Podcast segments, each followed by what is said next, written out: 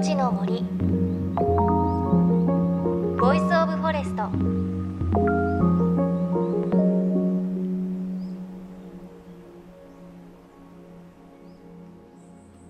おはようございます。高橋真理恵です。6月も中旬夏至も近づいてきています。東京は梅雨真っ只中で夏はあまり感じていないんですがあっという間ですね。で各地で夏の果物の王様スイカの収穫が始まりました。スイカといえばやっぱりスイカ割りですかね。私は毎年友人とこうスイカ割りに海に行っているんですが秋田出身の友達のおばあちゃんがスイカを送ってきてくれます。でそのスイカがすっごく大きくて友人の間では毎年スイカのお化けなんて言われているんですがそのスイカを持って海に行ってみんなでスイカ割りをしています。あまりに大きくてあの友達の間では食べきれないので浜辺にいる子供たちと分けて一緒に食べたりしています。今年もその友達からスイカ届いたよとメールが来るのを今からとても楽しみです。JFN38 局を結んでお送りします。命の森ボイスオブフォレスト。この番組は森の頂上プロジェクトをはじめ全国に広がる植林活動や自然保護の取り組みにスポットを当てるプログラムです。各分野の森の賢人たちの声に耳を傾け森と共存する生き方を考えていきます。さあ今週は6月9日日曜日宮城県岩沼市で行われた千年希望農家植樹祭の模様をお届けします。これは岩沼市が進めている計画の一環で行われたもので番組が継続して取材をしている瓦礫を活かす森の長城プロジェクトをはじめ4000人を超えるボランティアが参加。市が主体となった森づくりがいよいよ始まっています。命の森ボイスオブフォレスト。今日も最後までお付き合いください。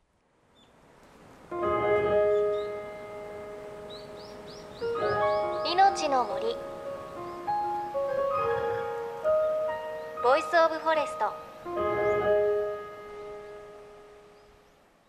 私18歳今年大学生です泉区って言ってちょっとこことは離れたとこなんですけど一応仙台市内個人的に音楽ずっとやってきててその関係でこっちのホールとかには来てたりしてたんですけど何かしら私も司会になりたいなと思って今回いい機会だなと思って参加させてもらいますずっと私地元に残るつもりなのでこれから成長を見続けていきたいなって思います。えー、っとですね、岩沼ですね。と去年もやったんだよね。ここの近くでこれのなんかプレイイベントみたいな感じでやった。でまあ今年もやるんだったらやりたいなってことで、まあ、家族でみんなで、はいはい、実際に参加されてみていかがですか？そうですね。皆さんで一緒にこういうふうに協力しながら1000年後ねどういうふうになるか分かんないですけど。この子どもたちなんかがいる間にこの木がねどんどん大きくなることはすごい楽しみだなっていうのは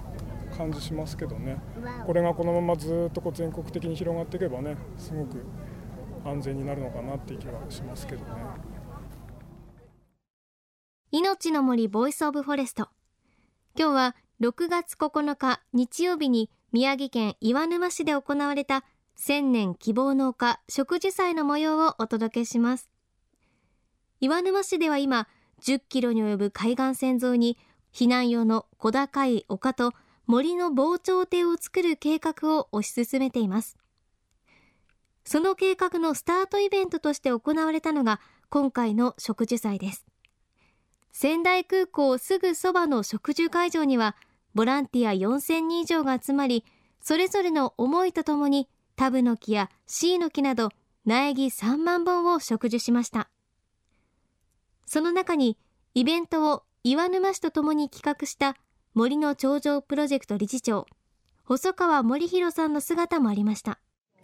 細川さんいよいよ今日本格的なスタートとなりましたが、ね、いかがです、はい、すごいたくさんの人いらっしゃってます、いかがですか、ね、こんなにたくさん来ていただくとは思いませんでしたけどあの本当に引き金にななるというかねこれからずっと広がって他の市町村がねあのこれを見習ってやっていただくとすごくいいと思うんですねなかなかそんなに順調にいくかどうか分かりませんけど、まあ、とりあえず本当に岩沼市がね市長さんはじめ皆さんがあの英断を振るってとにかくここで、えー、3年間に20万本植えるっていうことで進めていただいているのでそれはすごく大きいと思うんですね。はいはい、本当にこうこれから千年の森が出来上がるのすごく楽しみですよね。そうですねこれだけあの全部木が植わったら今日よあの4000人の方々が植えられたら結構手応えをこう下から見たら全体像を見たらですね手応え感じるんじゃないでしょうかね。はい、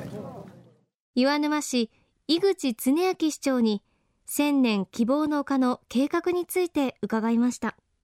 まあ、希望の丘という名前の通り岩沼全体を津波からしっかり守りたいそして板という避難場所として設けたいということですので岩沼全域について考えていかなければなりませんが岩沼としてはこの集落が一番犠牲者が多かったんですから、まあ、そこのところにまず第一号を置くということで、まあ、亡くなった人たちに対する鎮魂にもなしかし鎮魂だけではなくてやっぱり亡くなった人たちの思いを考えた時一日も早く復興させることだということですのでやっぱり希望を持ってあの進めなければならない。ない。ですからこの場所に設けたというのは世界の人たち日本国内の人においでをいただくための仙台空港のそばであると同時に岩沼としては一番被害の大きく犠牲者も多かったところにまずあの第一歩を記すということは非常に意味のあることだと自分たちとしては考えています。あのまず我々としては津波の力をそぐために丘を作るとか避難場所として丘っていうのは現にここのところはあの7、8メートル最大で高さだったものですから、まあ、10メートルの丘を作ることによってまずあのこの間と同じような津波が来たとしてもしっかり命は守れる。現に県立の海浜公園の築山にあの避難をして助かってますのでですからその実例がありますので避難場所として15の丘作りますが丘だけだと正直言って津波の力はややそぐことはできても実際に水が入ってきますしなかなかその完全に防ぐことはできない。ですからその宮城理論による丘の間のつなぎのところをあの森の防潮堤を作ることによって相当津波の力をそぐことができるということです。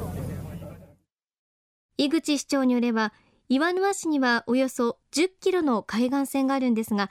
避難場所になるような高い建物はほとんどないと言います。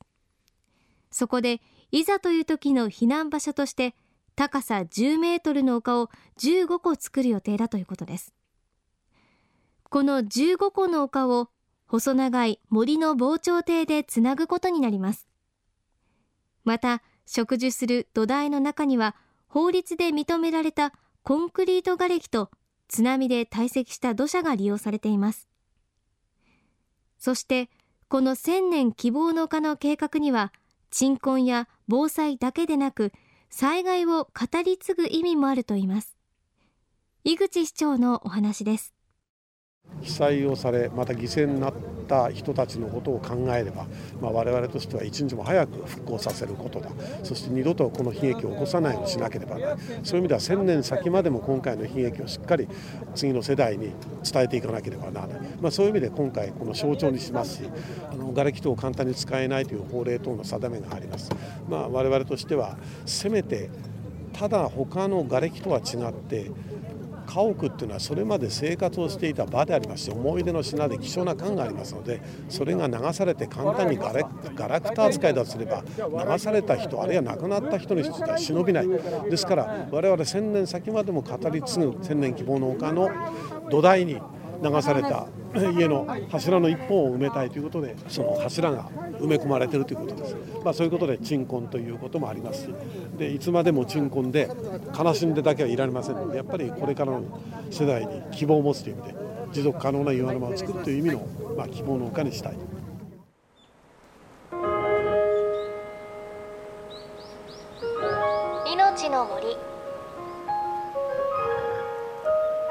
Voice of Forest。今日は妹夫婦とあの母親と全部で9人ですか。3世帯できましたね。はい。家はこの辺にありました。本当この辺りじゃないですか？ちょうどあったのが、まあ、あと何分もずれてたらもしかしたら流されちゃったかもしれないんですけどうちは幸い全員無事で、まあ、何よりですであのもうこの場所には家建てれないっていうのはあれなんですけどもただまあ初めはやっぱ来るのは嫌だったんですが、まあ、こうやって今日来てみてああこれだったらもしかしたら次また同じような波来てももっともっと波のあれも威力もちっちゃくなるでしょうし助かる人も増えるだろうなと思いましたんですごいいいなと思いました。